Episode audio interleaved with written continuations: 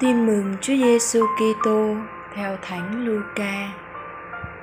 Khi ấy, Đức Giêsu nói với các tông đồ rằng: Ai trong anh em có người đầy tớ đi cày hay đi chăn chiên, mà khi nó ở ngoài đồng về lại bảo nó mau vào ăn cơm đi chứ không bảo hãy dọn cơm cho ta ăn thắt lưng hầu bàn cho ta ăn uống xong đã rồi anh hãy ăn uống sau.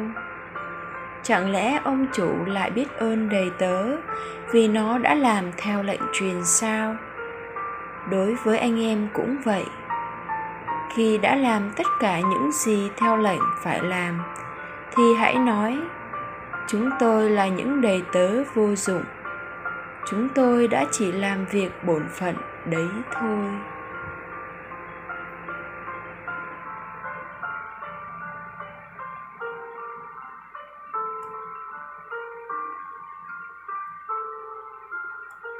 Suy niệm. Đế quốc Roma thời Chúa Giêsu vẫn duy trì chế độ nô lệ khắc nghiệt. Nhưng những người được coi là gia nhân, là tôi trai tớ gái trong nhà, được những quản gia trung tín khôn ngoan coi sóc, có thể có một cuộc sống tốt đẹp hơn nhiều.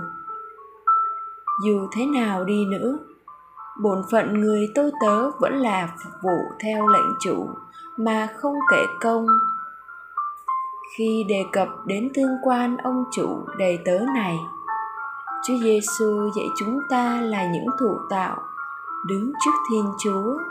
Chúng ta chỉ là tôi tớ.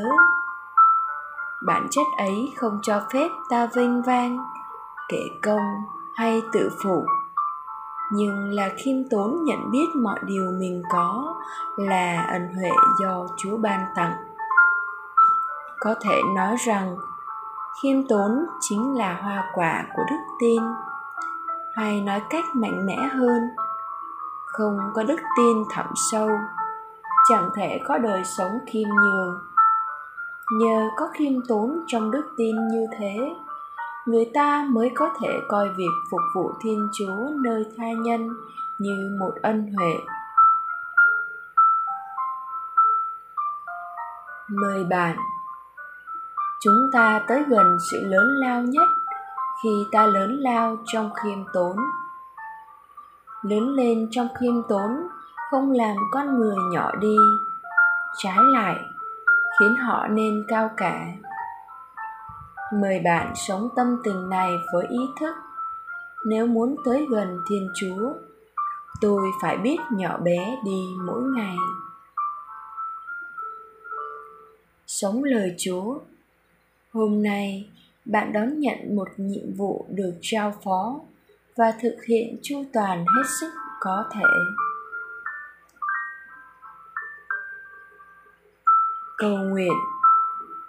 Lạy chúa xin dạy con ý thức mình chỉ là tôi tớ vô dụng xin dạy con biết sống quảng đại, biết hiến thân mà không mong chờ phần thưởng nào khác hơn là biết mình đã hành động theo thánh ý Chúa. Amen.